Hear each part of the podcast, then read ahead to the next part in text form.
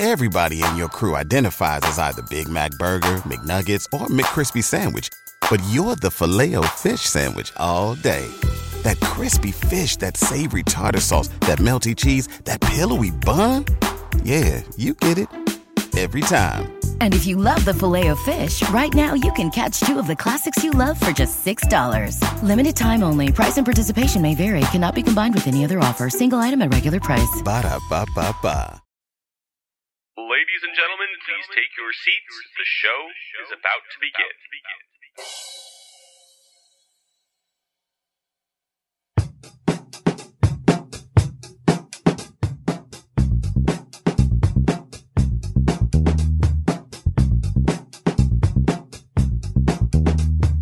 Welcome back to the one and only Cavs the Podcast,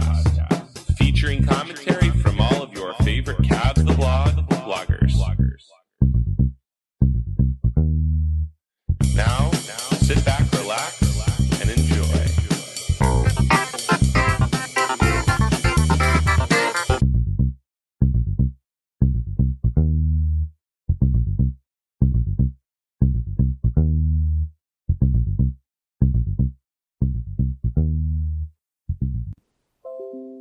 Welcome to Cavs a Podcast. I'm Nate Smith and I'm here with David Wood. And that was a hell of a fun game, wasn't it, David? Yeah, that was. I'm glad I actually watched that one. That was one of the funnest of the year so far. I, I The would say probably the was. funnest of the year and Yeah, the best regular season game in Tristan Thompson history, I would say.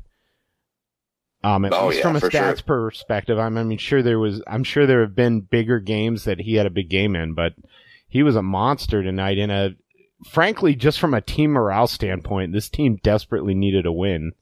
And Tristan Thompson finished with 33 points and 14 rebounds. Um, just was a monster all night. Um, Darius Garland had a really big game with, uh, I think 20 points and seven assists. And, uh, Collin Sexton, the, the, Collin Sexton nine for 19 despite being blocked six times. I counted. he is one of the most ridiculous NBA players I've ever watched. but he's we- got a lot of confidence.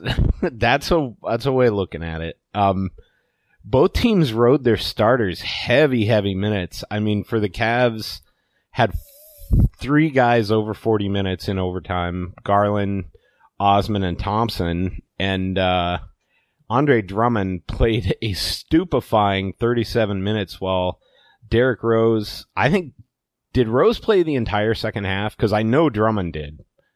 I think Ro- Rose played the, at least the entire fourth. Yeah, I Drummond seemed like he played the entire second half in overtime. He Um, looked like it. I mean, it was crazy.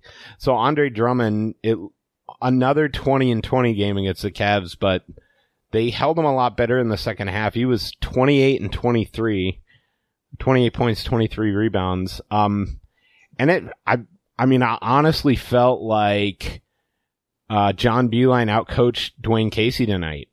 Did you feel like that? Uh, I feel like John Beilein won the game despite his coaching. Well, from The- my standpoint, the fo- sorry, go ahead. I, I felt like the fourth got a little iffy when he brought the starters back in because Matthew Dellavedova and Knight were cooking. Yeah, The offense was looking really good with them.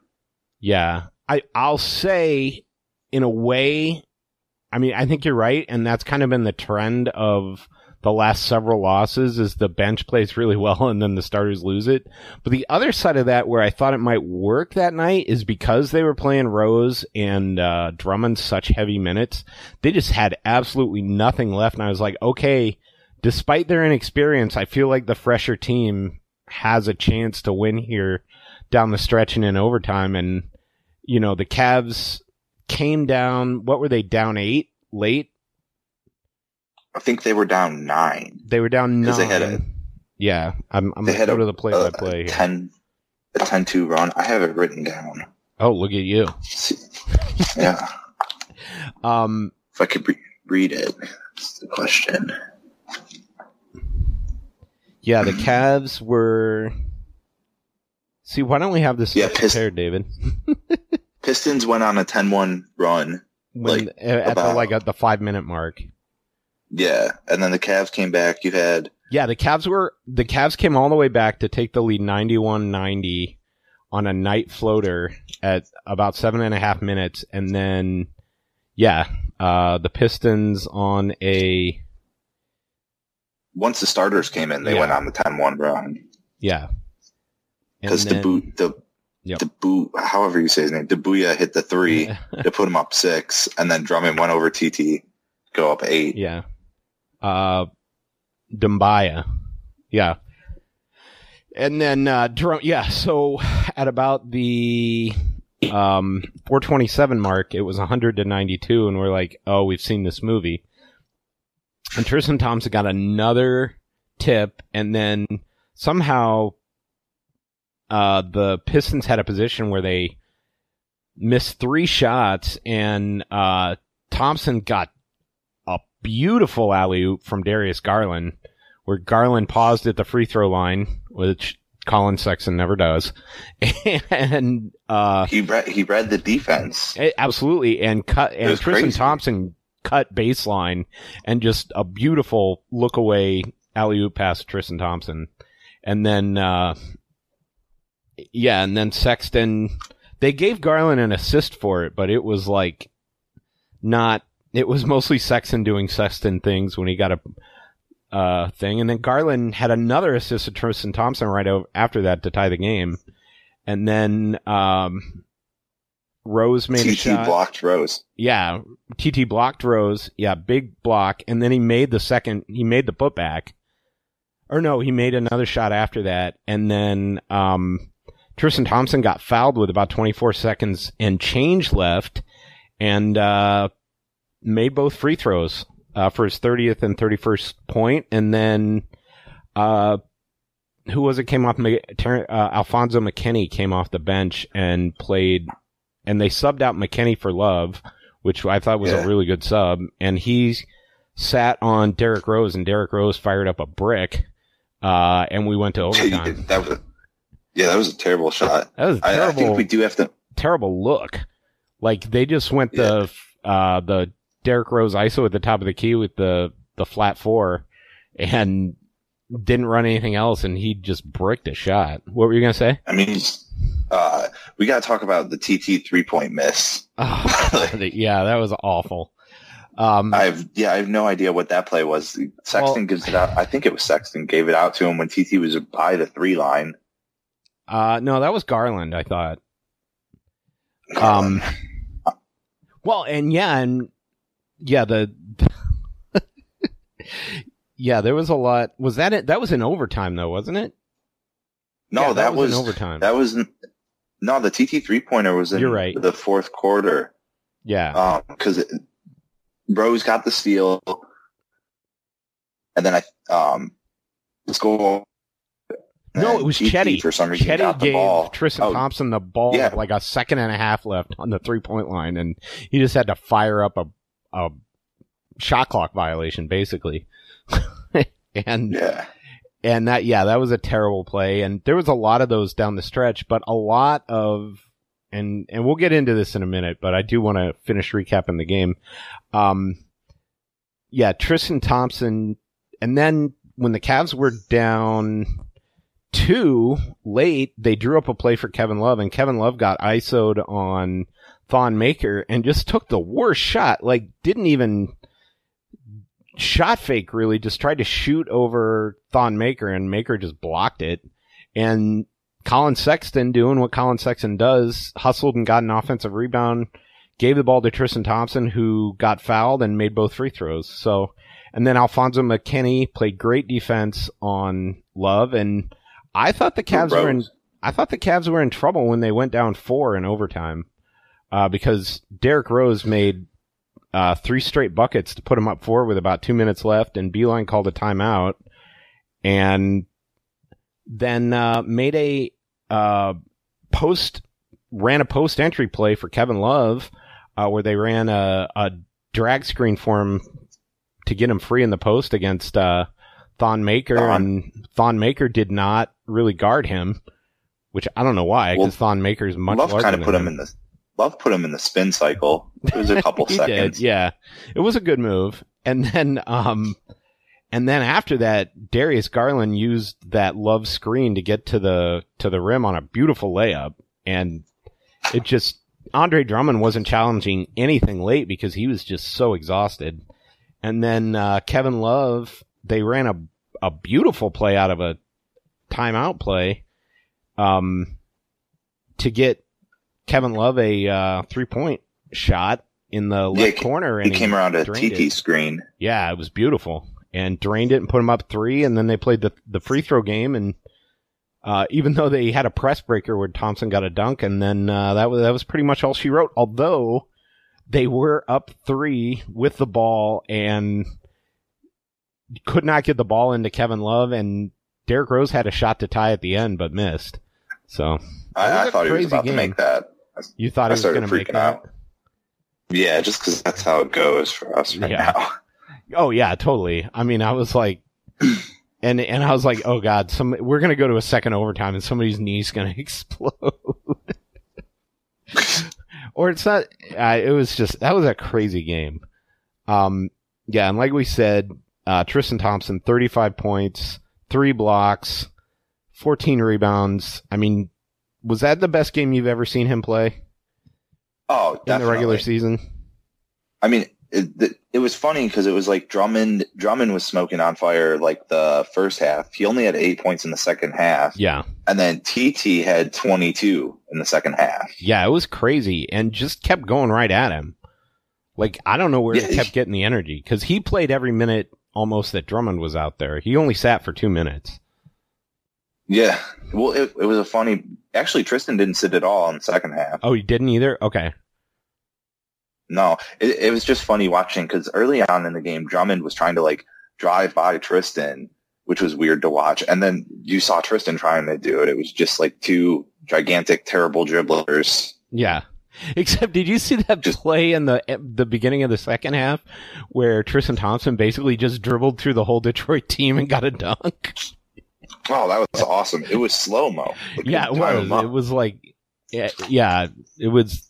It was really goofy. I mean, it was obviously a breakdown, but uh, and that's what I will say. His dribble and his offensive awareness is good enough that like he can do that every now and again. Because if he realizes the other team just doesn't expect him to do it, he can get away with it. But when they know he's going to do it, it's like people just sit in there and sit on that right hand and take the charge. Yeah. Yeah, it was Well, a, he- that game was a blast though. his, his right hand's kind of good. He's leading the league in hook shots. Yeah, no, he actually is a is a good finisher now, which is crazy.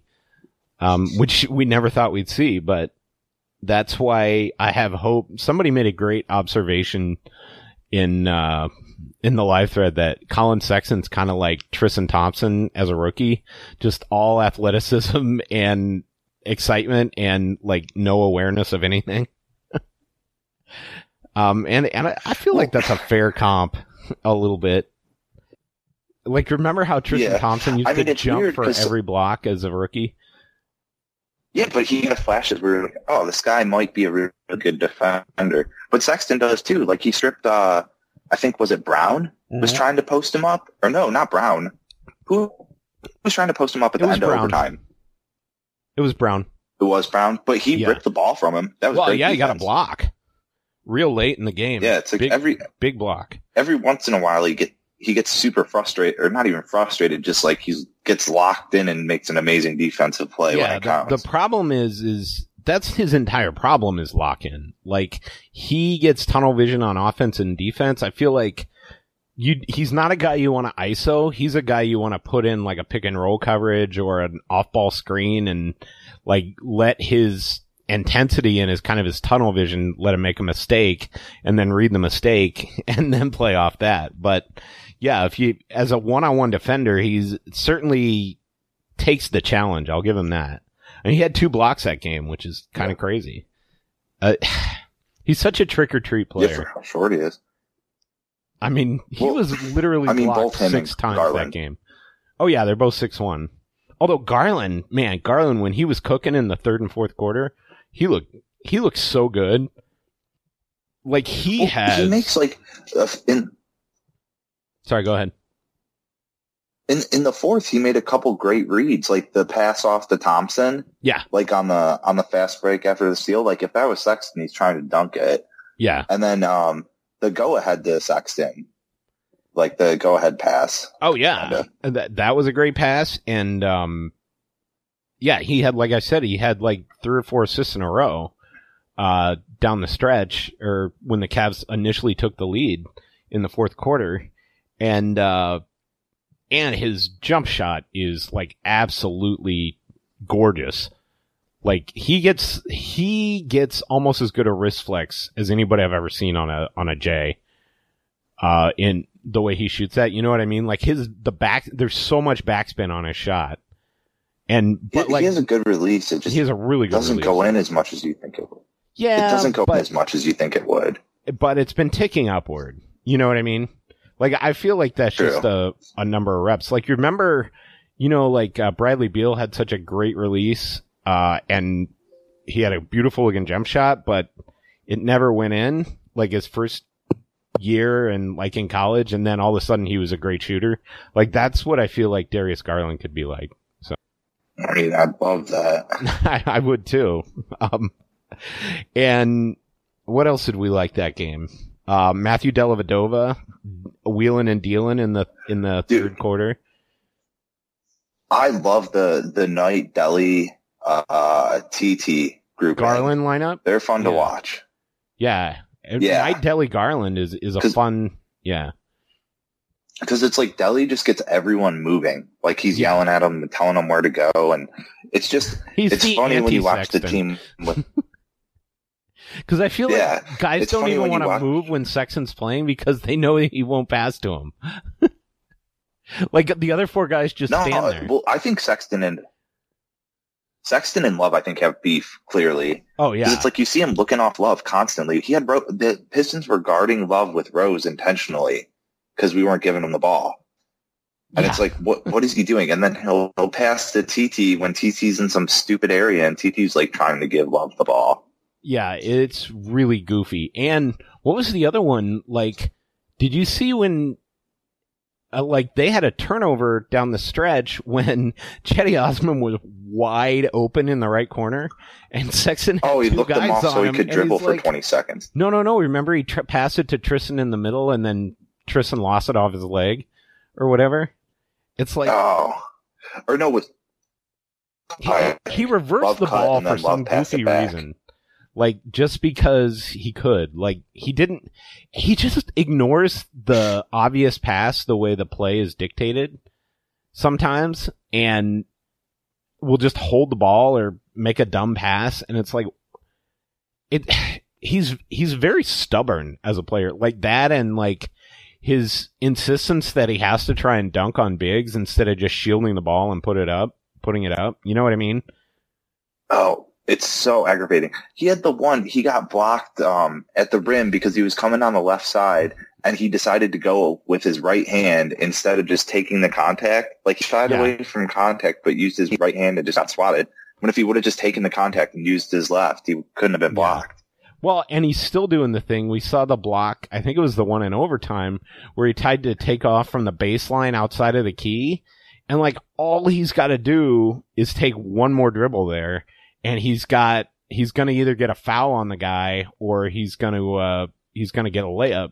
But no, he's got to go for the highlight like layup and, and then he just got swatted by Maker just horribly. And it's like, just watch clips of Tony Parker. He doesn't go up until he absolutely has to and he's into the shot blocker's body. Like Tony Parker would just hold would keep that dribble alive till the very last second and then put the ball up. Like I Yeah. almost feel like he's stubbornly bad around the basket at times.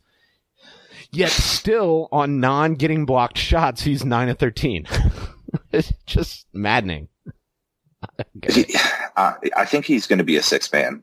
Like I would like it if we brought him off the bench and just let him hijack the crappier offense. Yeah, like the uh the Lou Williams. Uh, he's a young Lou Williams. Yeah. I actually think that's a really good comp, but he doesn't draw the contact like Lou Williams because that's yeah, the one but nice you thing forget about what Lou. Lou Williams and Jamal Crawford were like early in their career too. Although Jamal Crawford Oh, like six five. yeah, Philly Lou Williams. yeah, exactly. Or yeah, I mean Lou Williams literally been in the league almost as long as Vince Carter. Is he that old? no, he's old. How old is Lou Williams? He's got to be at least thirty five. Now I got to look this up. This is the best part of Cavs a podcast was when we look stuff up. He's only 33. I guess 2005 NBA draft. So I guess he's only, he's been in the league two years fewer than LeBron. So I guess I, it's not as bad as I thought, but yeah. Yeah. I mean, that was, that game was just a blast. Kevin Love had a okay game. Like, what do you think of Kevin Love tonight? He didn't get the ball enough. I, I don't know. I kind of I'm feeling bad for him. He only t- he had four shots in the second half. I don't know what he finished with for the night, but he's just he's one of those guys. I feel like you can't expect him to be hitting all of his shots if he's not getting enough touches. Because he needs to he needs to have a chance with the ball. And like the craziest thing about him is like he'll get the ball and he should just be a turd and like try to post up and go in, but he still makes the right pass. Yeah, That's what's so that's what I love crazy about, about it. Like he he won't touch the ball for ten minutes, and then he'll get the ball in the post, and he'll get a immediate double, and he'll kick it out to a Cedi who bricks a wing three. Like I saw that like Yeah. two or three times, he just makes the right pass, and the guy misses anyway. Um, it it's I mean, it's, that's what I like about him. Like if Kevin Love were in a good offense with smart players, he would be so much better. But he's not. if he was on like this, it'd be fun. Well, older Spurs teams, yeah. but or like Oh. uh like the Jazz. Oh, the Jazz That'd be would really be fun. awesome. Or I actually feel like he'd be good in Phoenix with uh with Ricky Rubio again. Oh, that would be that would be really fun. Yeah. But that's not where he's at and until he keeps playing better, uh he will uh he will um be on the Cavs and he did have a huge shot in overtime. I'll give him that. Um and like you said, he does make that right pass. Um he was competing on defense tonight. Although I did feel like a lot of times he was just letting rebounds go because he didn't want to pick up extra fouls. But Yeah, that I was mean, a Drum- maddening. Sorry, go ahead. Drummond kind of Drummond had a couple shots over him Yeah, where he didn't even contest, like just had his hands up. Yeah. Well, there was a couple times where he didn't even have his hands up. He just kind of stood there. And although it was really super annoying because you'd have Drummond and Maker inside and TT would go for the block and then Kevin would just be outsized who by whoever was there and nobody else would crash the boards. So it's like, if you're just that outsized at the center spot, like everybody has to rebound, but the the only time the Cavs were doing that was the one time that Garland crashed in on the uh, on the Drummond rebound and and Drummond knocked it out of bounds, and it was like it, it was the only good defensive rebounding effort by the Cavs. Uh, wh- what was the rebound numbers? Forty six to thirty nine. And Drummond had 10 offensive rebounds by himself. Rose had four by himself. I mean, it was crazy. It's almost like players know that nobody wants to crash the defensive boards except for Love and Thompson. Yeah, I mean, Tom, what's his name? Uh, Drummond's got like probably sixty pounds on Thompson. Oh yeah, Eh, if not more. Although Yeah, because you could tell by the end of the game he was in, in better shape. I mean, oh yeah, Drummond was not even jumping. I don't even know what Dwane Casey was doing there. It's like I think it was one of those things. It was like, okay, if I play Drummond, Drummond and Rose long enough, this team will just go away. The problem with that strategy is, and I guess the Pistons, that's not a terrible strategy for them because their bench is so good. But when your entire bench revolves around Derrick Rose and then you start him in the second half, that's maybe not the best strategy. You know what I mean? Like that to Yeah. me was why their bench was so bad in the uh, in the second half.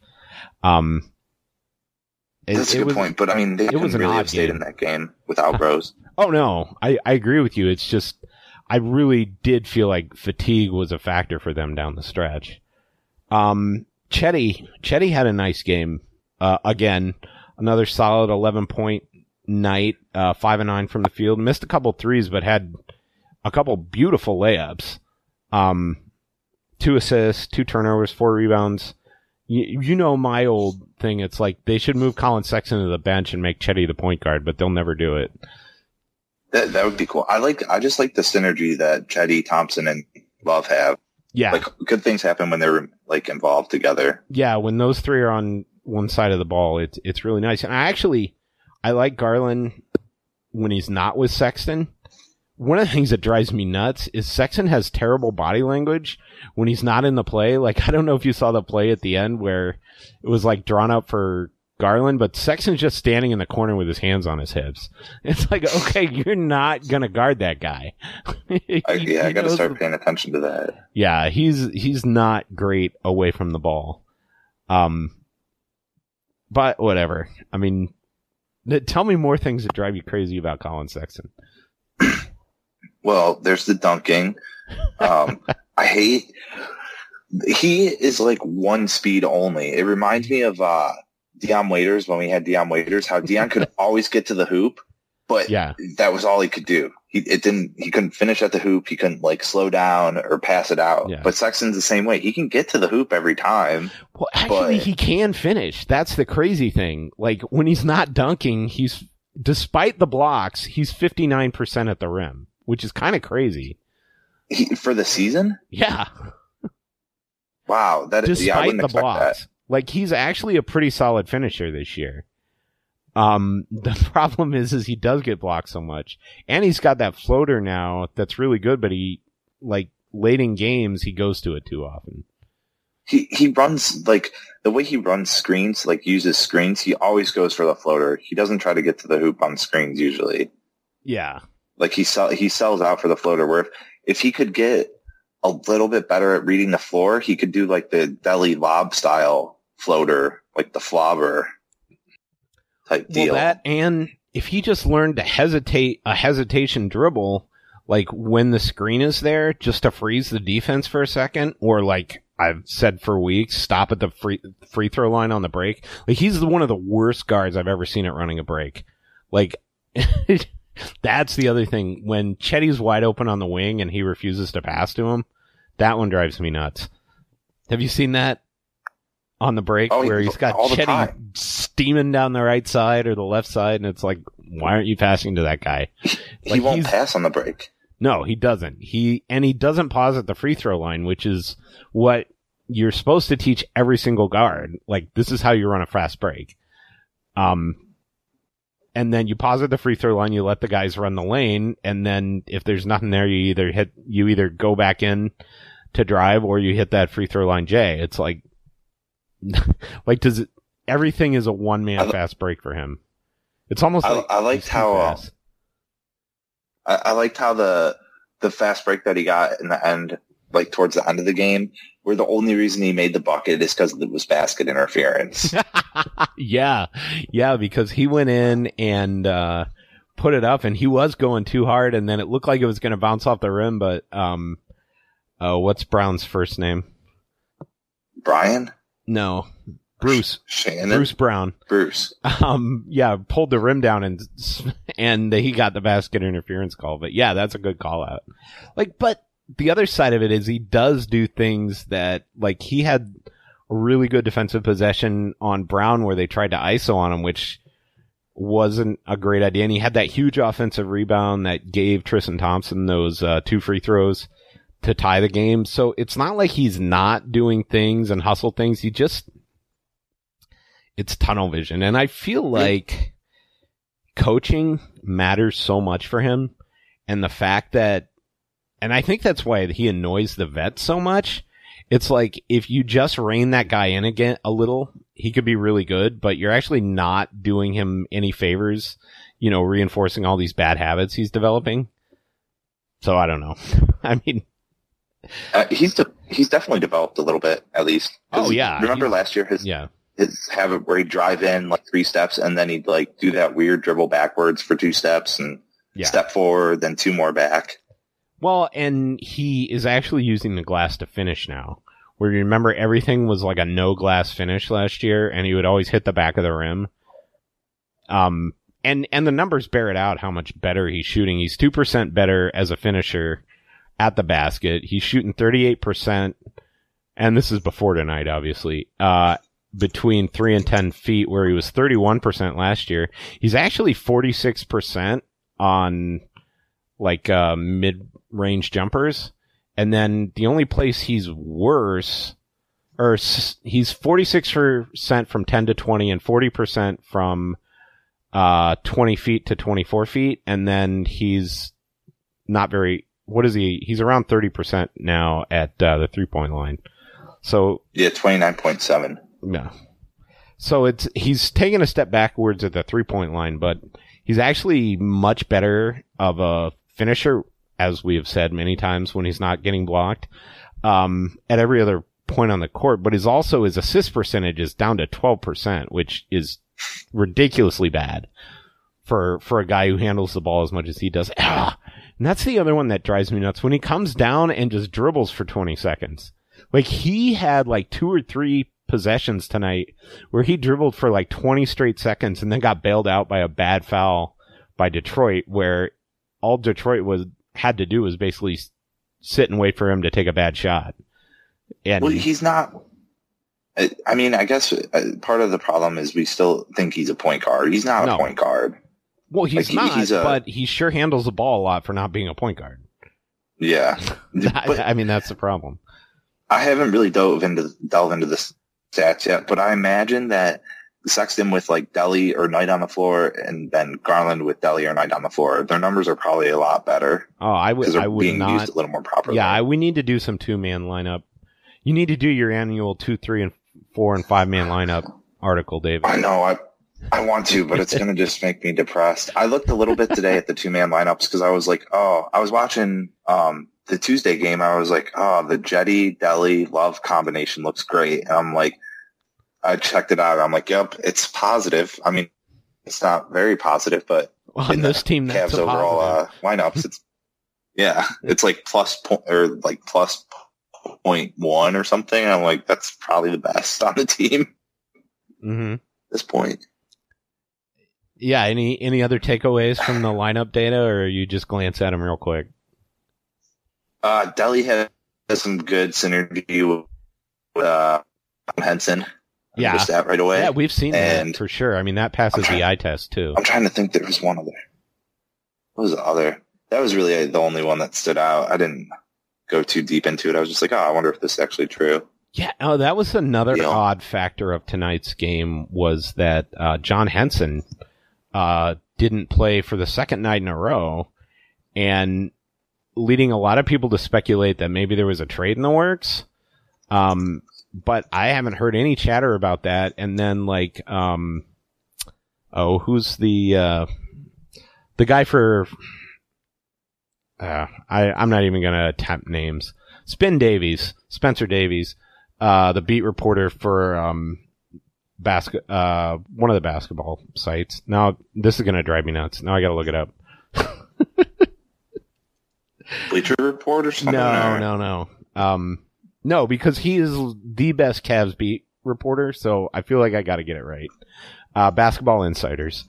Um, the beat reporter for Basketball Insiders, Spencer Davies, um, was reporting that he was basically just a DNP. Um, as far as he knew, the last two nights, and I guess they said it was because they wanted Zizic's bulk against Drummond rather, and that they felt like he was too skinny. But I was like, well, if you're doing that, why don't you play him some on Wood at the four instead of Cedi at the four, which we know is usually a disaster. Um, Yeah, Cedi's just not big enough. no, he's yeah, he's m- Cedi is an a tall guard, not a three four. Cedi should be a two three, not a three four. But uh, the, the Cavs have never done that. The, Dan Gilbert is is against tall backcourt players. Yeah. Who was the really short guy we had for a minute? That Oh, was Kay like five ten. Yeah. Okay, well, and Isaiah Kay Thomas. Yeah, Isaiah Thomas played like five yeah. Yeah, but as uh as EG dubbed him Killer Shrimp, yeah. yeah, Kay Felder was terrible. He's in Ch- he's as I predicted 3 years ago in China now. He's in I think he's going to be in the. Chinese uh slam dunk contest. in the CBA slam, slam dunk contest. So there you go. Um, Do you see Dwight Howard's going to be in the dunk contest? no, I, he refuted that. He said that He was not refuted it? Yeah, he said that was made up, Oh, which is I say we we 'cause push That'd have been fun. I, I forget what podcast it, I was listening to, but they were talking about how they should have the anti-dunk contest where you have guys like Kyle Korver. and it.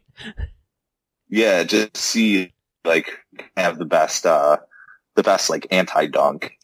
I've seen Korver dunk and I've seen Delly dunk. Like, which is amazing. There is actually a picture on the internet. If you Google Delly, Matthew Dellavedova dunk, you can, and scroll long enough, you can find it. But like, who's like the, didn't we have this conversation? Who's the tallest guy who can't dunk? I, I feel Yeah, like this have. was a real podcast we had. No, we did. I remember that because I brought that up. I, I was And- very curious about it. Yeah, and I think the Cavs we we we realized that the Cavs probably led the league in at over the course of the franchise in guys who can't dunk. Like Danny Ferry might be like the the team captain of that team.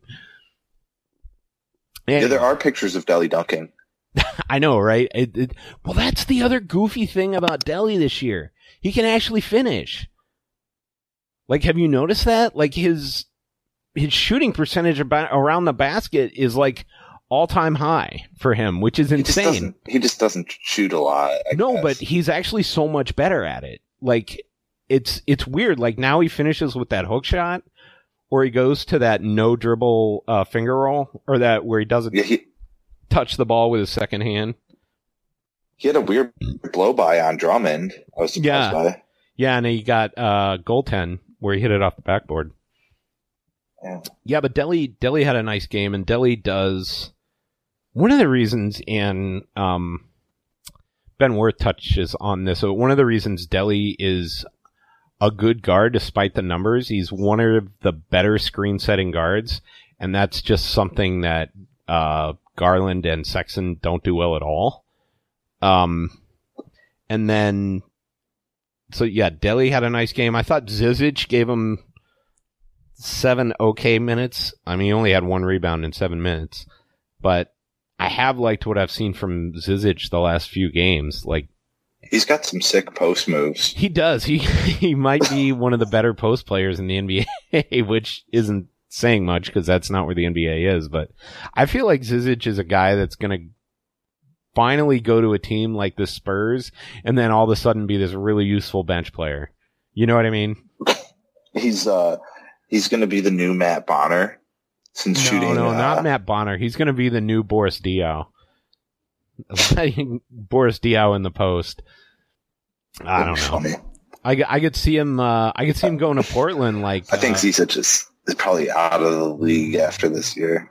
I don't know. I don't I think there's some teams that would take a flyer on, like going to another team and being like Jusuf Nurkic, who you remember, like Denver basically gave Jusuf Nurkic away because um, they had the Joker, and then all of a sudden Jusuf Nurkic became like a really useful starter for the Blazers.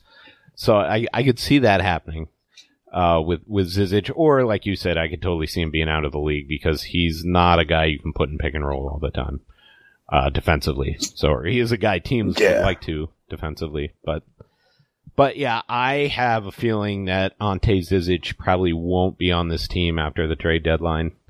Um, because I was looking today, and the Cavs don't have a ton of um, how do I put this? They don't have a ton of cheap contracts to include in trades to kind of balance out the rosters, and you need those guys. And Ante Zizic, basically Zizic and Osman are the only cheap contracts they have on the team, um, that aren't rookies. And the problem with those two is that, uh, is that they need Osman, so Zizic is probably going somewhere else. Plus, he's a guy that doesn't have any guarantees next year, so you can just get his salary off your books. So, anyway, um, yeah. So, did you watch the first? You watched the first Detroit game, which was just an abject disaster, right?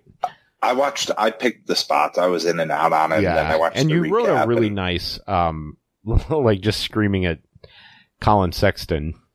Uh, although, Yeah, I, well, it just made me mad. That game made me mad. Oh, made everybody who follows the Cavs mad because it was like, and it, a lot of it was just on Beilein. It's like, just give the guy the damn ball. And that's the thing that drives me nuts about, more nuts about anything. It's like, Sexton has to have the ball in his hands. Like he can't just make the obvious pass to Love, even though Love is not in a position that he's going to get a great shot, but he's probably going to get a shot for somebody else, but he still won't pass to him. Well, you know what they, I mean? The thing that made me pissed off about the end of that game was Love wasn't even being involved.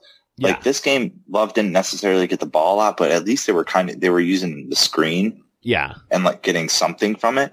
But it's like there's no reason to have Love out there just spotting up like that. Yeah. It, it's pointless. He's too he's too big for them to do that. Well, that and like the, they did that with Cedi for like the first month of the season where they just camped him in a corner. And it's like, that guy is too good to just camp him in a corner. Like do something with him or, you know, get him going to the basket. Uh, some, some of Beilein sets just drive me nuts. And I don't, it's hard to tell whether it's Beilein or whether it's the players. Um, just I, I taking think over the the defense. players. Well, yeah, but I don't feel like Beilein's empowered to bench those guys either when they go away from the offense. You know what I mean? That's true. Yeah, because I mean, when Delly and Knight are out there, the th- things are moving. Guys are cutting baseline Yeah. on uh, after like while they're running pick and rolls. But it's like once Cedi and uh, Garland are out there, then they're, they're not running anything. It, I listened tonight. I was listening to the um, Detroit announcers, and the whole time, like, well, it looks like they're not running an offense right now, and like they're just like, which is it's so simple, but it's like it's definitely true. They're like the Cavs have. I think they were saying like three assists in the first quarter or something ridiculous like that.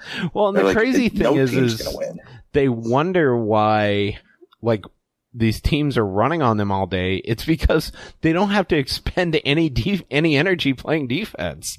Like, if you just have to, like, basically stand there, wait for a guy to dribble, and then everybody's in position for a rebound, you don't have to play defense. That's a good point. I mean, and we've had this discussion before, but yeah, I just break up Sexland forever because I hate watching them play together. But they I didn't. mean, hopefully they. Yeah, I mean, hopefully they stay bad. The worst thing would be that they're good enough and we get stuck watching them for years. Ah, yeah, that's what drives me nuts. Like, I was so we get to. I mean, I feel like we've beat this game into the ground, other than the fact that Derrick Rose is really good again, at least at everything other than shooting threes. And Yeah, why don't we go under him? like, oh, every they single were screen. going under him some. The problem yeah, not is, enough. Well, the the ni- the problem is is they space their screens out really well so that if you go under, Derrick Rose basically gets a running start at the basket, and if Derrick Rose has a running start at the basket, you're already dead. You know what I mean? Like they'll has- double screen for Rose, and then they'll go under, but he has so much free reign to move that it's like hard to stop him regardless. Which is kind of crazy because if you're running a screen with like Snell and um, Andre Drummond, you'd think that hey, you could just go under this all day, but the Cavs just didn't defend it very well, especially down the stretch. Well, What were Rose. Rose is like Rose is like one of the few guards where he can kind of like he can jump from pretty far back and Yeah. launch a floater or finger roll it, and it's Mhm. not outrageous. Yeah, kind of. a Westbrook's like that too. Yeah, for his, his just physicality so yeah, much. and that's I mean- what Collin Sexton wishes he was, but that's he's not tall enough to be that player. So- yeah, his, no, I'm- I'm not wrong. Yeah, it, it's kind of crazy. Um, but another thing about that game, um, yeah, I thought Langston Galloway had a nice game, even though he was only one of four. But that guy's got a really nice jump shot.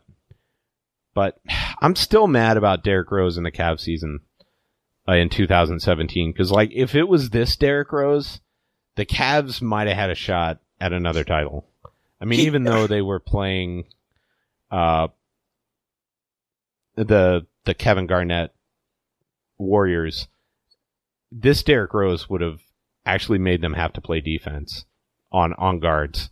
What were you gonna say? Yeah, I, I think Derrick Rose just needed that season to get like confidence back because Yeah, he was so cautious. Yeah, he needed two or three seasons. Yeah, everybody I mean, thought he was going to be out of the league. which was I'm. I'm glad he's he's making a positive impact. I just hope for his sake he doesn't get offered some crazy contract this offseason. Yeah, well, the other thing is, I hope that they don't keep running him 35 minutes a night because that's not going to work. Like, you have to hard cap his minutes just with his knee history. Um, I feel like Dwane Casey's playing with fire a little bit. I mean, But- Dwane Casey's playing for his job. Well, that's true. Coaching for his job. Yeah, although I feel bad because they like have kind of a terrible team outside of Derrick Rose and Andre Drummond now that uh now that uh Blake Griffin's on the bench for probably So the season. do you think Dr- what were you saying, David? do you think Andre Drummond's actually that good? Um I don't know. I feel like on the right team he could be really good. Um He's not a rim runner, which is weird. what do you mean he's not a rim Like- runner? Explain yourself. Like he's not fast enough. Like he he's like the, I don't know how to explain it. He like he's gets not the ball on the pick explosive in his roll. roll timing.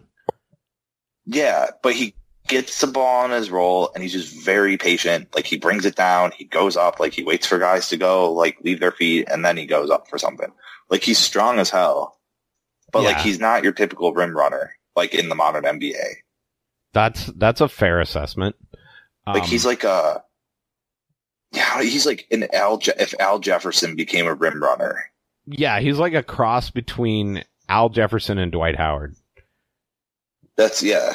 I mean, and and not in a good way per se. Like the worst of both of them. He's not a good defense. He's not really that good of a rim protector. Like he the Cavs- can be, Cavs- but yeah, Kind of got a lot on him.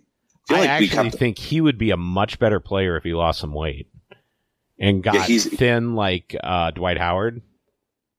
He wouldn't be able to finish though. I don't know if he has the same speed as Dwight Howard. No, he would be able to finish because he'd be able to jump higher. That's a good point. I mean, he'd be a lot more explosive if he dropped 30, 40 pounds. Um, Yeah, we we've never seen him thin. I, a little bit we have, but yeah, I mean, he could be a really good player. He have to be on the right team. I actually think feel like I don't want to say the Spurs would be a good team for him because I think he would drive Pop nuts. Um, I actually Dallas was the rumor I heard, and actually he would fit pretty well with Dallas, just because he would just get so many offensive rebounds or just catch and dunk or uh, lob plays. He is a really good lob finisher. I'll give him that because he has such a wide catch radius. And Yeah, because of, the other thing that he's really good at is he can finish lobs, but he's also a guy that he will catch the lob and then go back up. And a lot of guys, if they catch the lob and they got to land, they're terrible going back up because they have no post moves. Uh, but, but he actually does. he doesn't bring the ball down. That's like one of the biggest things about him. Never That's brings the ball down the- below his head.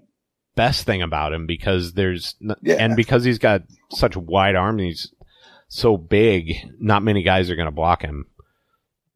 Yeah, uh, mean, that's he- a really good he had- point. He had 28 points tonight, and the Detroit had 70. Or wait, Detroit had 74 in the paint. The Cavs somehow had 70 in the paint. tonight. Yeah, and most They of that was we Tristan Thompson and the Yeah, guards. We weren't shooting any threes. No, nobody was shooting threes that game. I mean, that was a shockingly low game for threes. There was only 40 by both teams in the game. And Yeah. Cleveland was 5 of 20. Detroit was 6 of 20. I actually felt like the refs swallowed their whistle a lot because they could have called a lot more fouls that game. 14 for 20 at the line for the Cavs, 10 of 16 at the line for, uh, for Detroit. And Cleveland not awful in the turnover department with 14, although there were some some pretty bad turnovers as Cleveland usually has, but they just go through these stretches where they can't do anything without turning the ball over. But, well, That's that's what crazy. happens when Sexton's manning the point. but it's not even just Sexton though. Like you'll see like Kevin Love threw that outlet to nobody today. Did you see that one? Mm, early on in the yeah, game, Yeah, early on in the game it was like I mean- nowhere near anyone. There's a there's a lot of miscues. Like I feel like Cedi causes a lot of turnovers because he actually tries to cut, Yeah. and no one knows how to read the cut. Like Yeah, uh, you see Delly threw it like five feet behind him. Yeah, Yeah. Oh my lord. Now they're doing Slug Life uh, on uh, the TNT halftime report. So Oh no. I guess it's time to talk about that. What's Barkley's hot take? I I don't know. I mean, I truthfully think he probably did mean to say slugs because there is literally nothing thuggish about this Cavs team. Like the biggest, th- the best quote I heard was like, um, John Beilein all over Delly's case again for being a thug, getting out of hand. I mean, like there's nothing thuggish about this team. I mean, they are, they are, they are as soft as slugs at times. So I, I actually believe the story. I don't think it matters that much whether he meant to say it or not. I mean, your choices, uh, what was the, the quote I heard? When your choices are being racist or senile, it's not a good look. I mean, he just, I mean, I will say this team is entertaining when they're not on the court. Like, has a bad team ever gotten this much press? Like, I feel like the Cavs lead the league in, and it's probably because LeBron was here two, three years ago and they're still in the national consciousness a little bit, but they are the, they have to get more headlines than any bad team in the NBA. yeah, because they just absurd shit happens all the time. yeah. I mean, I guess that it helps too that TT's still like so Hollywood. Yeah, and and very yeah, Khloe Kardashian is still yeah. And well, I- the funny thing is, Jordan Clarkson kind of ran in that circle too. And have you seen that uh, Utah seven and zero since they traded for Clarkson? No, is Clarkson playing a lot? Yeah, he is. He's he's just like Cleveland. Like they're running their whole bench unit around him, which that's what Cleveland was doing. I mean, Uh, Clarkson was like he when I was I was looking up uh ISO stats the one day. He's like closer to James Harden than you'd think. He's probably like the twelfth guy in the league for efficiency in ISOs. No, he's actually turned himself into a really good player. Um, but the nice thing about him and ISOs is he's actually getting good looks out of them. You know, like a couple years ago, he would just like ISO himself into a terrible mid-range jumper, but it's like he'll either ISO and get a good look at a three or get to the basket or give somebody else a look or the thing he does that's really good, if there's nothing there, he'll pass out to a big at the top of the key and reset and run it again. Like that's what he wasn't doing, you know, a year or two ago, which it's hard to do when you have LeBron James on his te- on your team because that's kind of his game. But, um, yeah, it, it it's he's been really good. So, yeah, and it, Tristan Thompson probably is part of the reason that team, but it's also Kevin Love too, and and him acting like a big giant baby at times. He, he's the poster boy for emo. Yeah, well, and then the day before the Beilein stuff, um, Channing Frye was dogging on uh, Collin Sexton on some podcast or something about how bad Collin Sexton is and how everybody hates him, and how about how the Cavs uh, front office is trash, and Dan Gilbert is calling all the shots, and it's like, I mean, it's like, and the best part is the Cavs, like, there's so much in the day to day drama of the Cavs that that doesn't even hit the radar after after thug after slug life. So I mean, the slug life thing.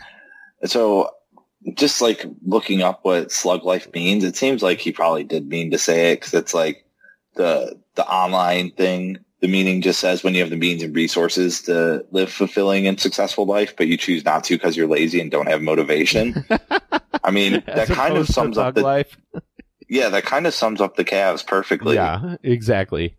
Well, and it's funny because it's not really funny, but I'm pimping my own joke here when I said he needs to become the UCSC coach because their mascot is the the Slugs.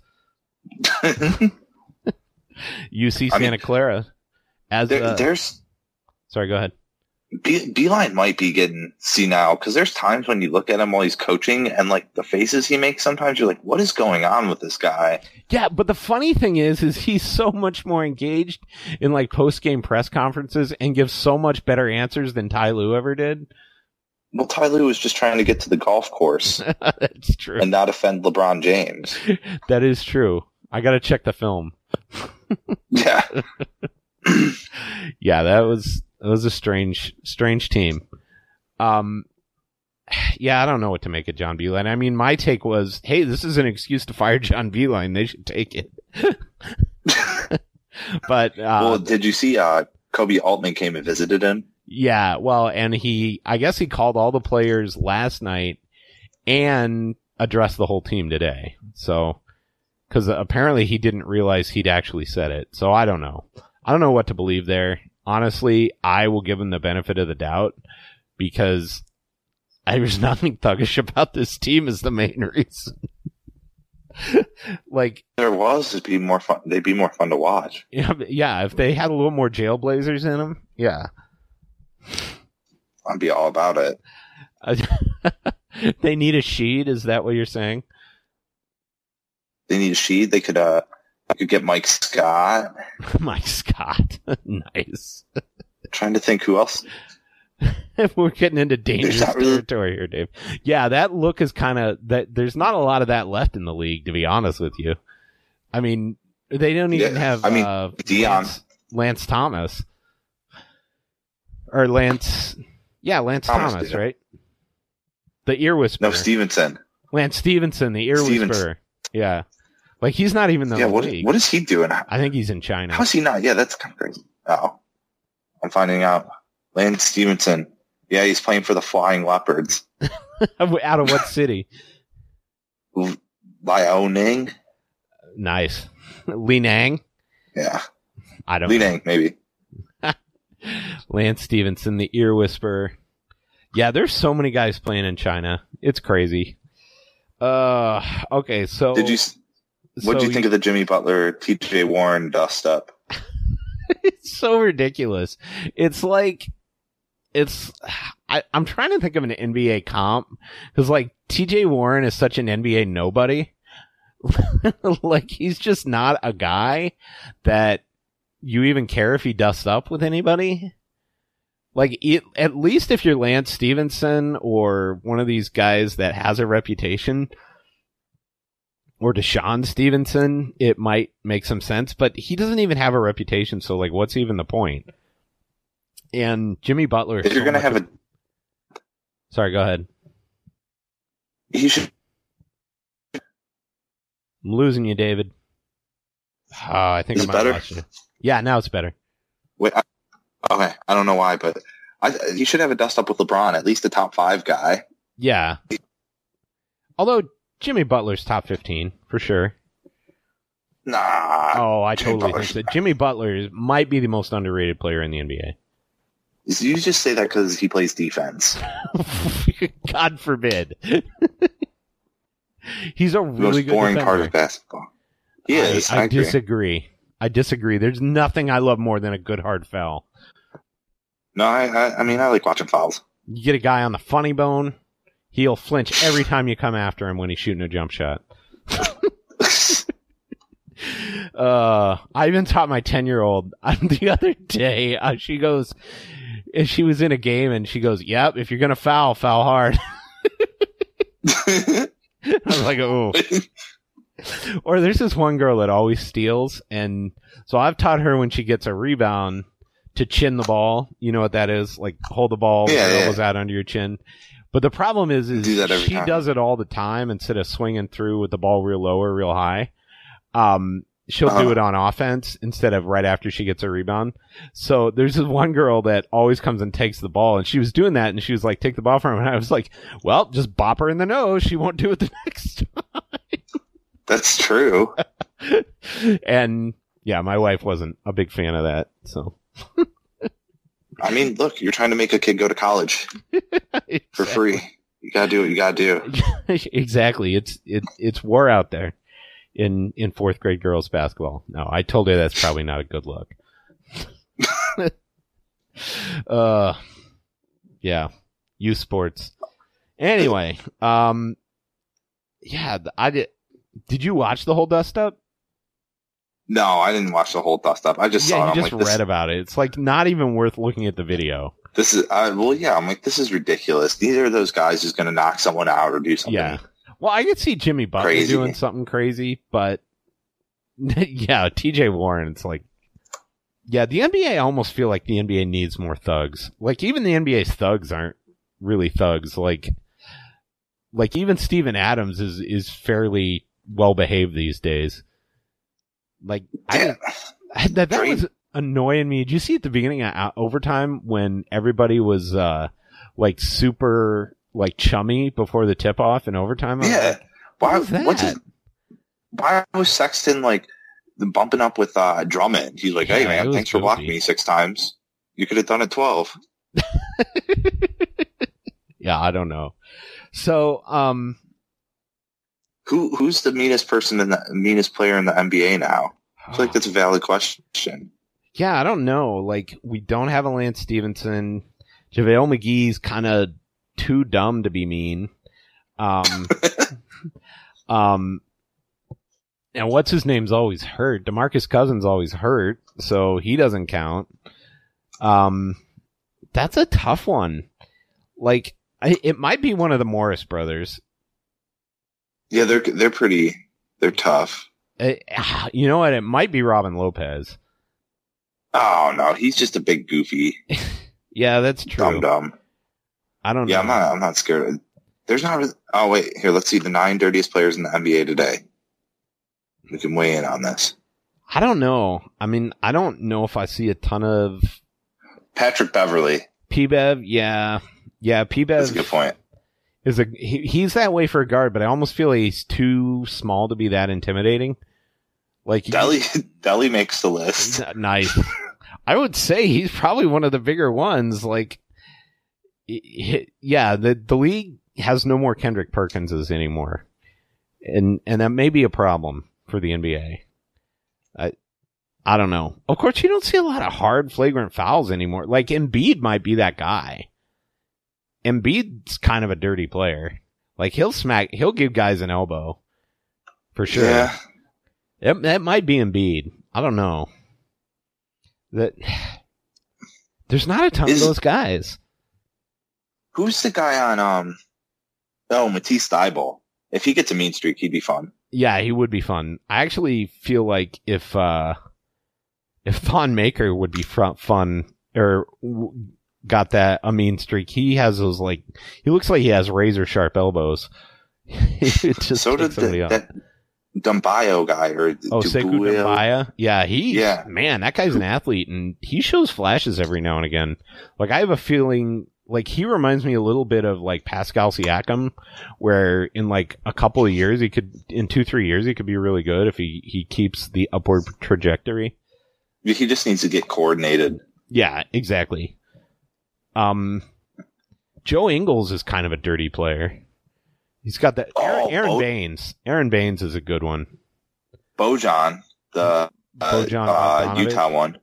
Oh yeah, yeah, Yeah. but he's too much of a flopper. Yeah, there's there's not a lot of those guys. Like I feel like the Bring- NBA needs more needs more guys that'll make you afraid to drive the lane. Tony Allen back. Bring Tony Allen back. Yeah, or just those guys. Kendrick Perkins, I feel like is the perfect example of that guy. Like you thought twice before trying to dunk on Kendrick Perkins. You know what I mean? Like you weren't going to try and dunk on Kendrick Perkins. Like he wasn't going to block you, but you would hurt in the morning. Yeah, Sheed was that guy for sure. Like Sheed probably had more flagrant fouls than anybody I ever saw.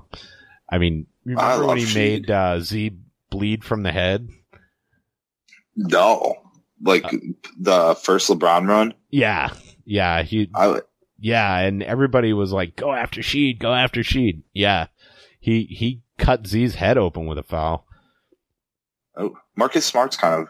Uh, Yeah, Tough guy. Marcus Smart's that guy, but again, fouls too much to, or flops too much to be that guy.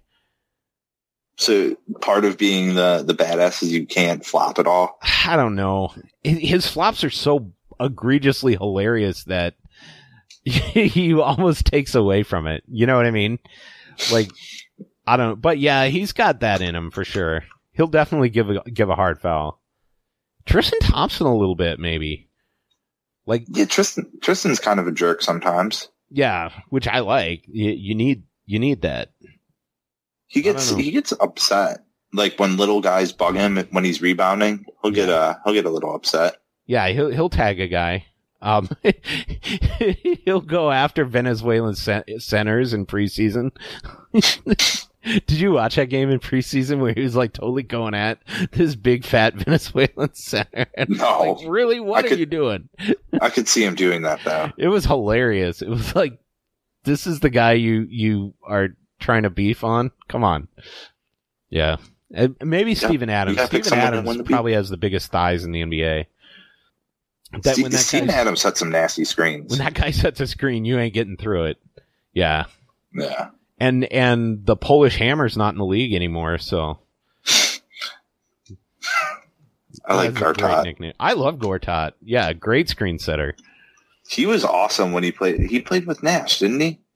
Uh, Maybe maybe I'm misremembering. I'm pretty sure he had like two years with Nash, and Nash got him have, paid. Yeah, yeah Nash got him paid in, and then he got went to Washington, and then um, well, and he was actually Dwight Howard's backup in Orlando. That's how long Dwight Howard's been in the league. So Yeah, I remember that because they had Brian Anderson too. okay, so give me your starters for. We got to switch subjects here. Give me your starters for the All Star game for the East. for for the East.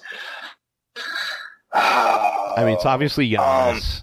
the East is hard. Giannis. I hold on. Let me pull this up. I need a little help. Okay, so I got to go. I'll go first. I got to go Giannis, Jimmy Butler. I probably got to go Tatum.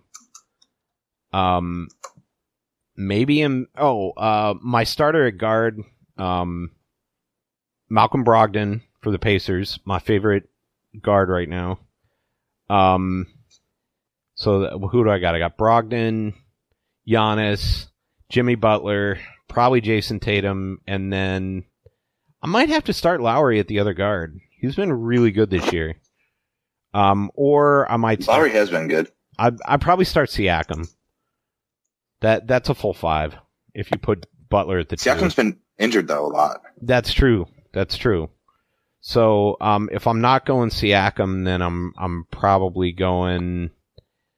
Um, I'm probably going Middleton. I'll go Middleton, if not Siakam. Like the Bucks deserve two starters. Okay, I like that. I like that. Um, I guess I Giannis Giannis gets okay, should Trae Young be starting? no. Uh, What- I'm like, I thought you didn't care about some- defense. Wow. The no, I mean I care about defense, but You just don't like watching it. no. well, no. Yeah, I don't. This this is something that I guess I've been trained not to like watching it. I mean, I do like watching it, but when you watch recaps, they never put defense in it. You ever notice that? Like, in the recap highlights? or yeah. Yeah, or, or just like a good like the McKinnie play that sh- should be in the highlights. Yeah, yeah, but it won't be. Yeah, No, yeah, it doesn't make the highlights when you correctly hedge a pick and roll. Yeah. So all right. So I guess here here's who all I'd have for the East. Giannis gets in for sure. Joel Embiid probably.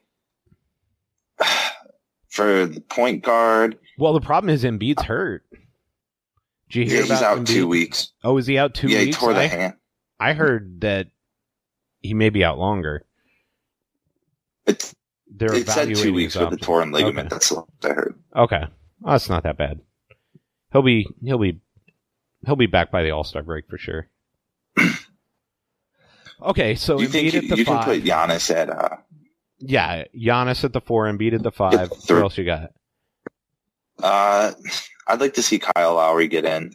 I Yeah, I like that. Um, uh, probably someone from the Heat's got to go. So Jimmy Butler, because the Heat are so good right now. What about Kemba? Yeah, Kemba probably deserves a, a, a shot. Yeah, Like, is that five? so Jimmy at the three, Kemba at the, yeah. Kemba at the one, Um, Embiid, uh, Giannis, Lowry. and at the two. at Lowry. Yeah, that's not bad. Yeah, I forgot about Kemba. I always forget about Kemba. He probably deserves it over Tatum. Oh, Bradley Beal. Yeah, that team's so bad though. It's pretty decent. Yeah, like I feel like Beal should be a a reserve. Um, Tatum should probably be a reserve. Uh, Brog, uh, Brogdon for sure.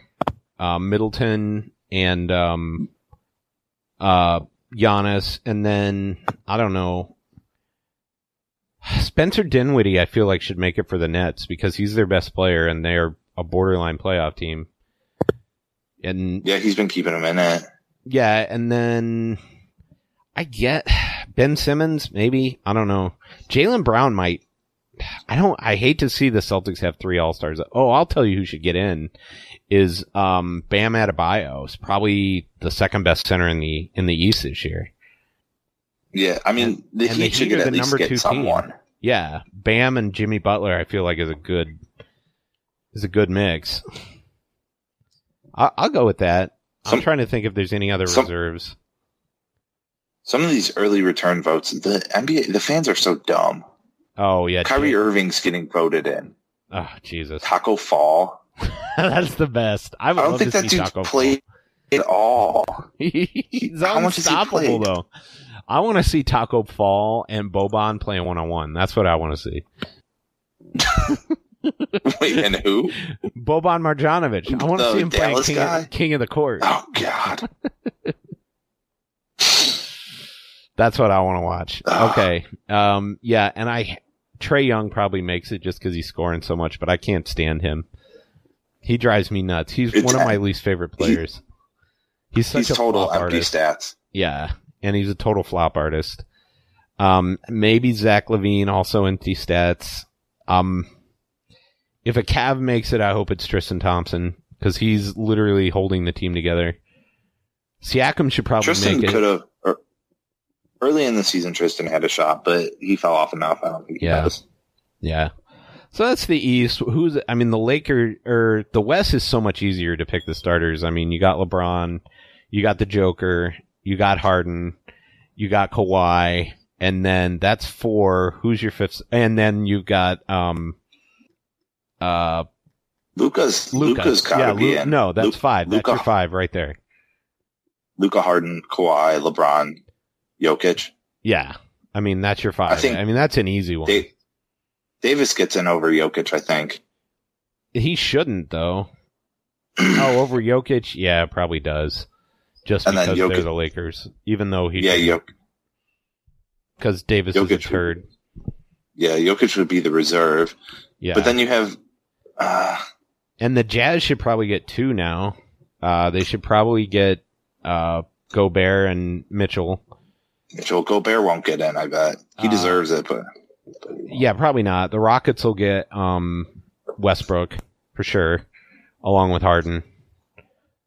I don't know if there's a second player for the Nuggets. Like they're all so good, it almost hurts the rest of them. well, they don't play. It's weird. Their defense is decent this year, and it seems like the offense for them's not firing as much. Like Gary Harris, uh, it's like had Yeah. a sharp drop offensively. Well, and they're just so like outside it after Jokic, they just spread it around so evenly. Um, yeah, I guess. Uh, oh, Chris Paul gets in for sure this year. Not start- Shai Gilgeous should, should get in then. yeah, but it's all Chris Paul. It's Chris Paul and Steven Adams. Like Shea, Shai Gilgeous Alexander's okay, but it's actually his advanced stat. He's he has a lot of empty stats, but he is a he is a good player for them. I don't know. I feel like, uh, but they do have a winning record, so and they're seventh in the East. So yeah, they they might deserve to. Does does uh KPJ or not KPJ uh the Zinger get in Porzingis? No, Why not? he he's not good. Okay, what He's about a- Paul George? Paul George deserves it. Okay, Like my he, the thing with Porzingis is like he's a glorified Ryan Anderson at this point who plays defense. well that's like if Ryan Anderson played defense, he'd still be in the league. I don't know. Yeah, but yeah, but that's what the NBA Por- is. if you're now. Porzi- Yeah, Porzingis like finish anymore. He's he's not that good at finishing. Like I don't know. I, I'm disappointed with him. I mean, he is coming back from the ACL tear, yeah, I don't know. but Okay, so deep reserves. Does Demar get in? Demar or Aldridge? no, Dame Lillard's got to get in. Aldridge maybe. I don't think.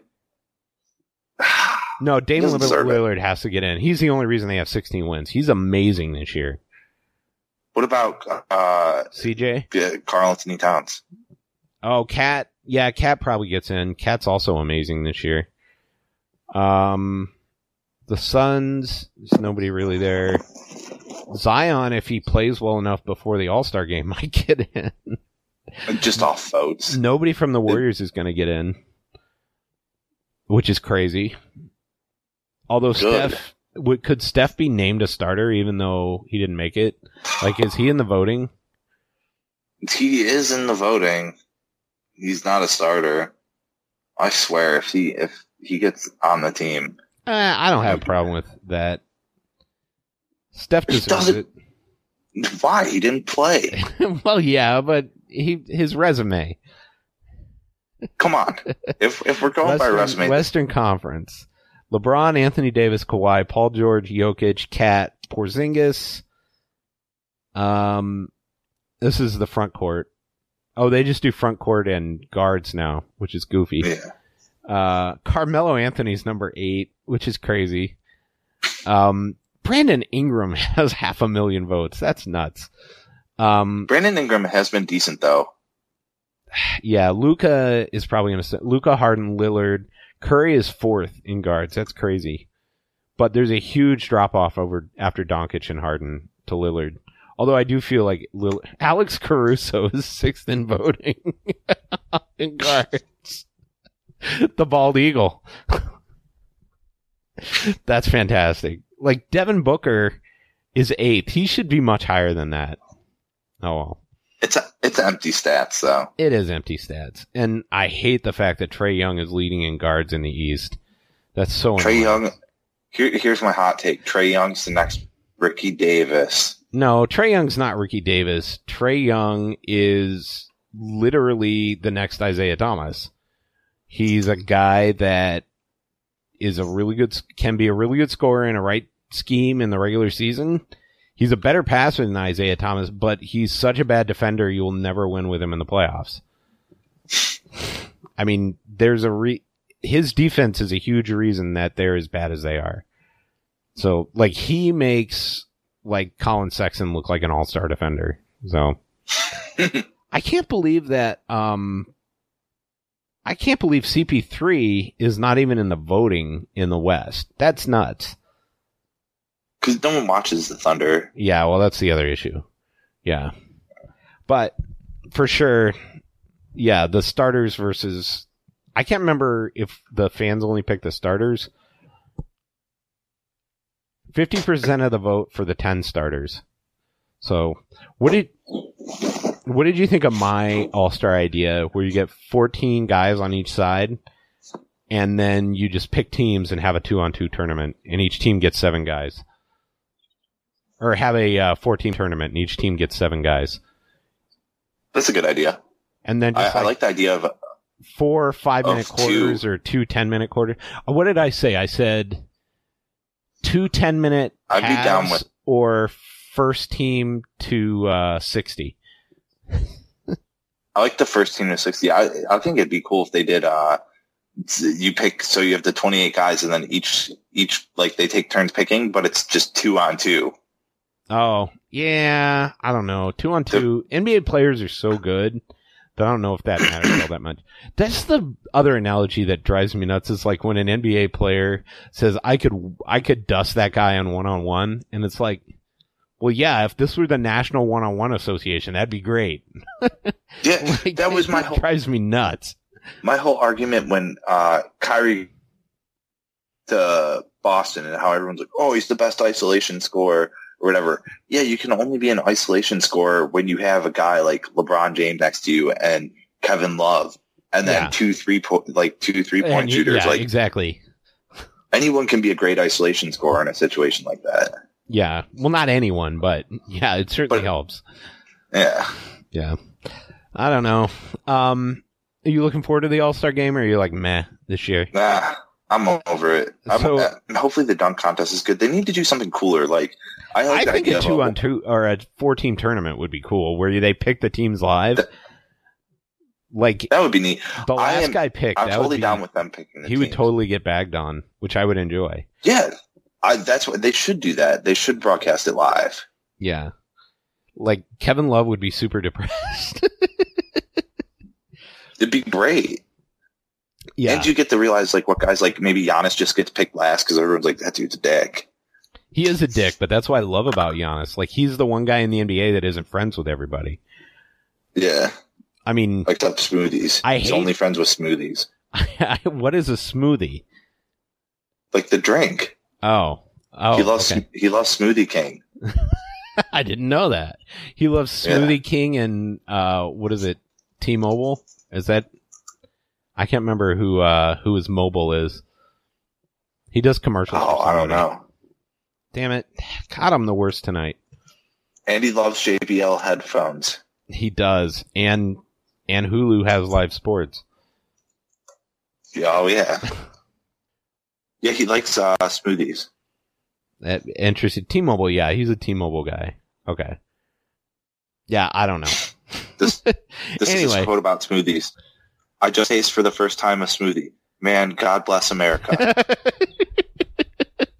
This was five, six years ago. You remember that one during the playoff runs where we got that random email that said like, "I will want to see Jama- LeBron James, and then I will make it happen."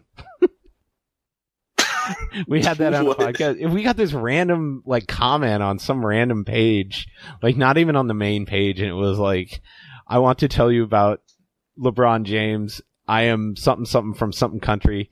I will come see LeBron James and then I will make it happen. like that was the That's great. We that was a subtitle of a podcast, and then I will make it happen. So, ah, anything to pitch this week, David? Any dad stories? You probably don't have Uh, crazy middle-aged dad stories, but I've got. have stories well- about working in a kitchen. But I nah, I don't have that many. Not that you I wanna share. appropriate. yeah, I have appropriate ones now because I'm in management. no, Um, I did get a. I got a really cool painting of my dog for Christmas. oh, my that's awesome. Did somebody like paint it like for her. you?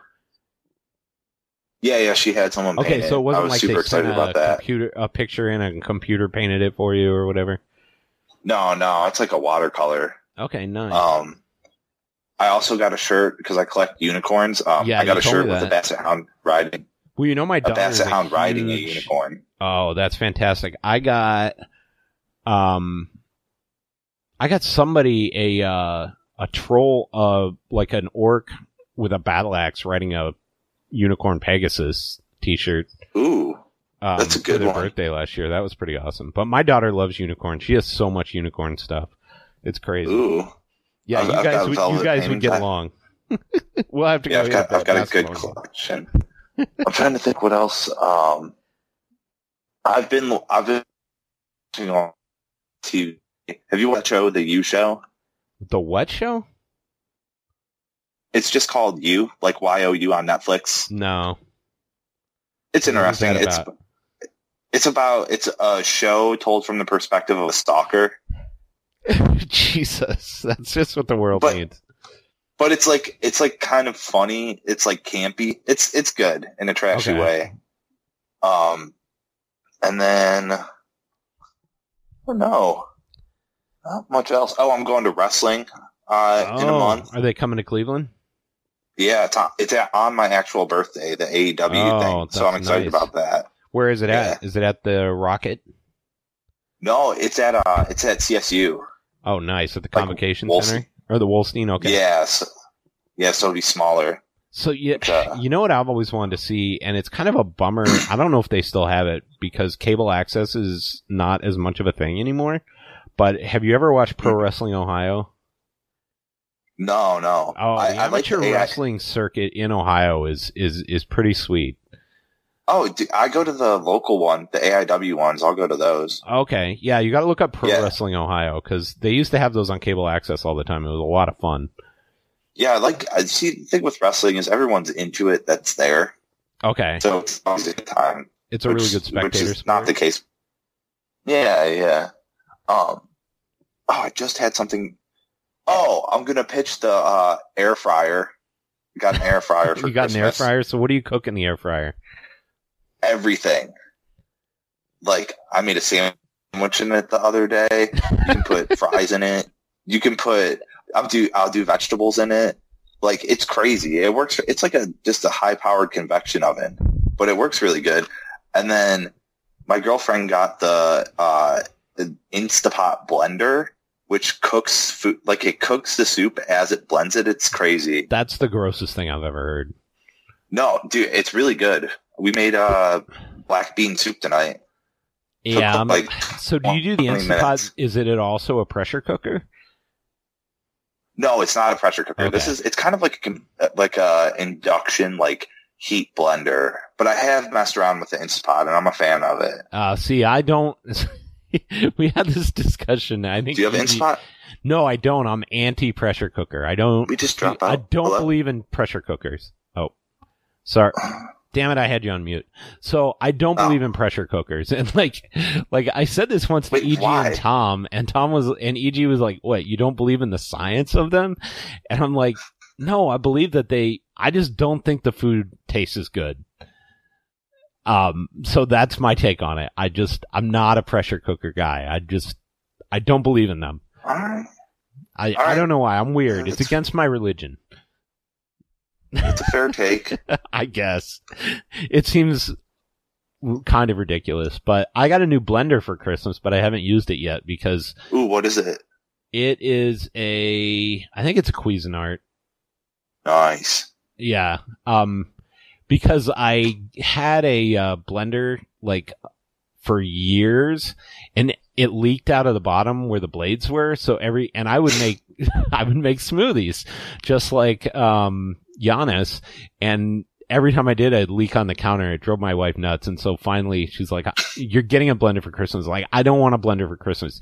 You are not, I'm not allowed to get you any kitchen stuff or cleaning stuff. So you're not allowed to get me a blender. And then her response was, well, Santa, Santa got me a toaster last year. So you're getting a blender.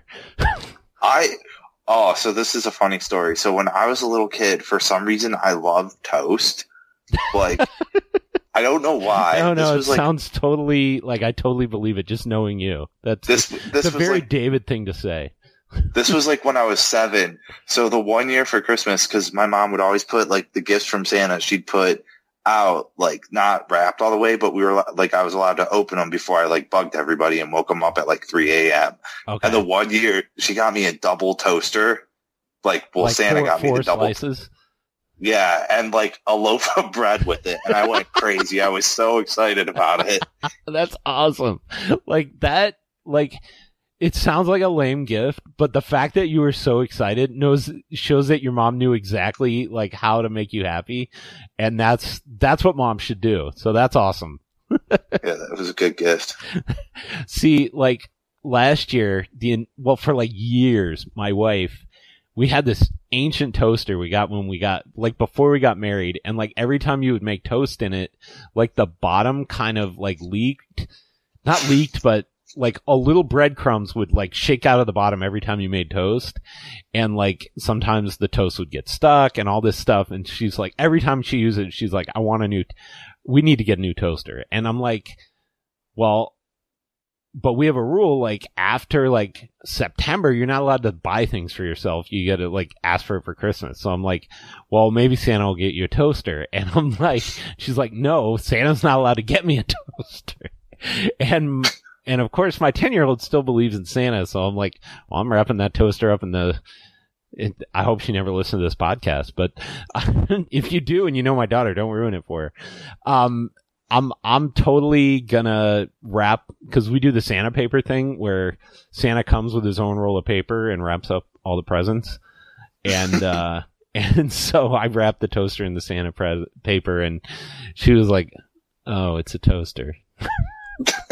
well, and this is the best part because I buy nothing like new.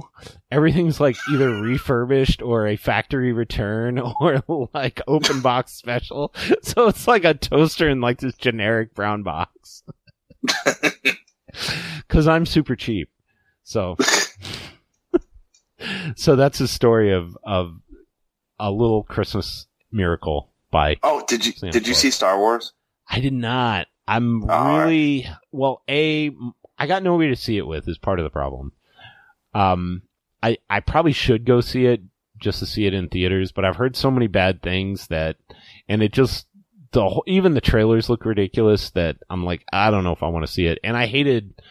I was one of those people that absolutely hated uh, the Last Jedi, and that everybody are bl- everyone is blaming us for the fact that the new one is so bad.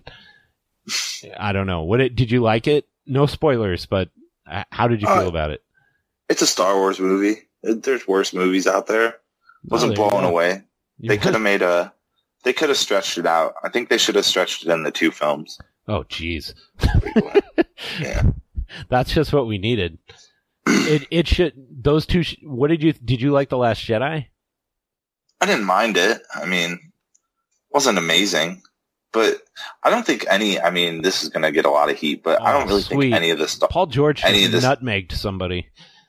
Oh, nice. Sorry, I don't think any of the Star Wars movies are really that amazing. I, like- I like Empire. Empire is one of my favorite movies, but It's a cool story, but there's some plot holes. Did oh, you yeah, watch there the are. No, I just like Empire for Harrison Ford. Yeah. Did you watch the Mandalorian? Yeah, the Mandalorian was really fun. I got uh-huh. some beefs to pick with that. Well, okay. So what are your All right. The trackers. How do the trackers work? It's the hmm. entire premise of the series, and they never go over them. How do they So, have like- gravity in space? What's your point? you need to know how the trackers work. Like they've never seen the the little. They sniff uh, DNA. Didn't you catch that? Ah, They sniff it- it's DNA. too weak. And then this is the other thing. So the Mandalorians, they don't. They never take their helmets off. When do they eat? Like, are they tough because they're tough? that, they or- showed that part where he ate, What- where he was staring out the part? window and his hand was and his helmet was on the window ledge and the food was That- there. That's one part. But like, look, let's be re- realistic. Are they tough because they're tough, or are they tough because they're constantly having to tell No, they people, like, tough no, because they have right now? unbearable bo because they never take that stuff off. Uh, that's a good point. Wow. No, it wasn't Chris Paul. It was um it was Chris Paul just nutmegged um this big goofy center for um Houston. Wow. Oh, the who's Houston? I don't even know Houston centers anymore. Yeah, they're he's this big, huge, goofy white guy with a giant long name. I, I don't fifty five, but Chris Paul just nutmegged him and he and then finished the floater, so he's going to be on at like every OKC's killing Houston right now by twenty six in the fourth. That's crazy. I could see that. Houston's mentally weak. Oh yeah, they are. They've always been mentally weak. It's so fun. It's like one of my favorite things. It's like every single year. Of course, the other thing is Chris Paul is the Mike Dan or not Mike D'Antoni, the Tom Thibodeau of players. He always peaks in the regular season. So, yeah, these these these two. This is the stoppable force meets the movable object in the playoffs. So see what happens. So, what were your other beefs with the Mandalorian? Well, just that they're only tough because they have to defy social conventions all the time and turn down food. I think it's just tough because they got to stink under that helmet. I mean, that's a good point too. Yeah, and like, how do there get to be more Mandalorians if nobody ever takes their armor off? It's it's a little bit silly. Or do they just armor. find the rest of the Mandalorians? Is it just like they only take in Well, orphans? No, they talk about that. A Mandalorian isn't a person; it's a lifestyle or something. It's a creed. Yeah, Yeah. no, I got that, but it didn't make a ton of sense. yeah, some nerd crap. Oh no, it was a lot of nerd crap, but it was. I'm the thing I liked about it was the basically the just don't take this too seriously. Yeah. Also, That- oh, the the other highlight of uh of the new Star Wars movie, not to backtrack, is that the um Lando Calrissian, like Billy Dee Williams, is Mhm. like full on like creepy now, like super creepy. Like he looks like he smells like Colt, Colt Forty Five these days. That's fantastic. do, do you know what I'm talking about? The the posters. I have not seen the posters, so Oh, he he used the. I have a giant oh the the Colt like- forty five posters from no, I know what Colt forty five is and Billy Dee Williams. Yeah. Yeah. Yeah, yeah, that's Lando, right? yeah, that's Lando. No, I totally know what you All right. mean. I thought you meant right. something new. No, no, no. yeah, They should No, don't let the smooth Wars. taste fool you. Yeah, they should they should release a Star Wars version of Colt 45. What? Yeah, exactly. I don't know if they make still make Colt forty five. We got to look this up. Oh, they do. Do you guys sell it? No, I've had Colt 45 though in like the last year. Nice. Colt. It's 40 it's a good beer. okay. Yeah. Oh, they're owned by It's- Pabst. Yeah, it's very smooth. well, that's what Billy Dee said. Don't let the smooth taste fool you.